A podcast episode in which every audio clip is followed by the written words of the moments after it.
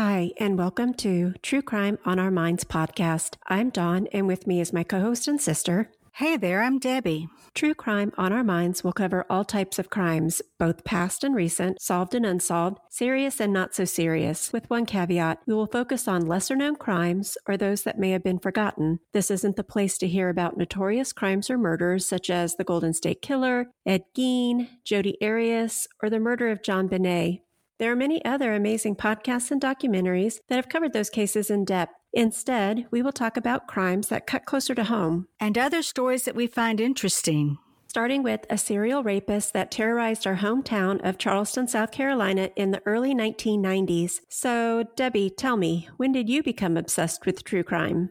Well, it wasn't exactly true crime, but I was obsessed with Nancy Drew, and I always wanted to be a detective and solve crimes. I first became interested in true crime at the age of 10. I had gotten my hands on a copy of the book Helter Skelter, which was about the Manson murders, and while it scared the crap out of me, I was intrigued. Later, when all my friends were reading romance novels, I was much more interested in true crime and fiction involving serial murders. I also couldn't get enough of Unsolved Mysteries, America's Most Wanted, and Forensic Forensic Files. It just spiraled into an obsession from there. Did you hear they were bringing out Unsolved Mysteries on Netflix? Really? I hadn't heard that. Well, I'm really excited to check them out, and I hope they're as good as the original. Yes, Unsolved Mysteries was the best. One look at my DVR, and you'll be convinced I'm either true crime obsessed or a serial killer in training because I have nothing but true crime shows recorded.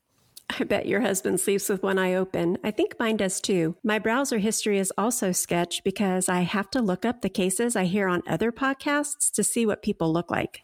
Oh, I do that all the time. In fact, I did it just a couple of minutes ago. About a year ago, I started listening to true crime podcasts. Around the same time, Debbie came for a visit and we realized we shared much more than our genes. By genes, you mean our DNA, not our pants, right? You were always stealing my clothes when you were a kid. Well, I may have stolen your clothes, but not your pants. Back then, my butt was too small. That's not the case anymore. Between our passion for true crime and our ability to talk to each other for hours on end, we figured, hey, let's do our own podcast. And so here we are. We hope you will join us on this journey. If you have a suggestion for a story, you can submit it online at truecrimeminds.com or on our Facebook page. In the meantime, make good choices, keep your head on a swivel, and stay safe.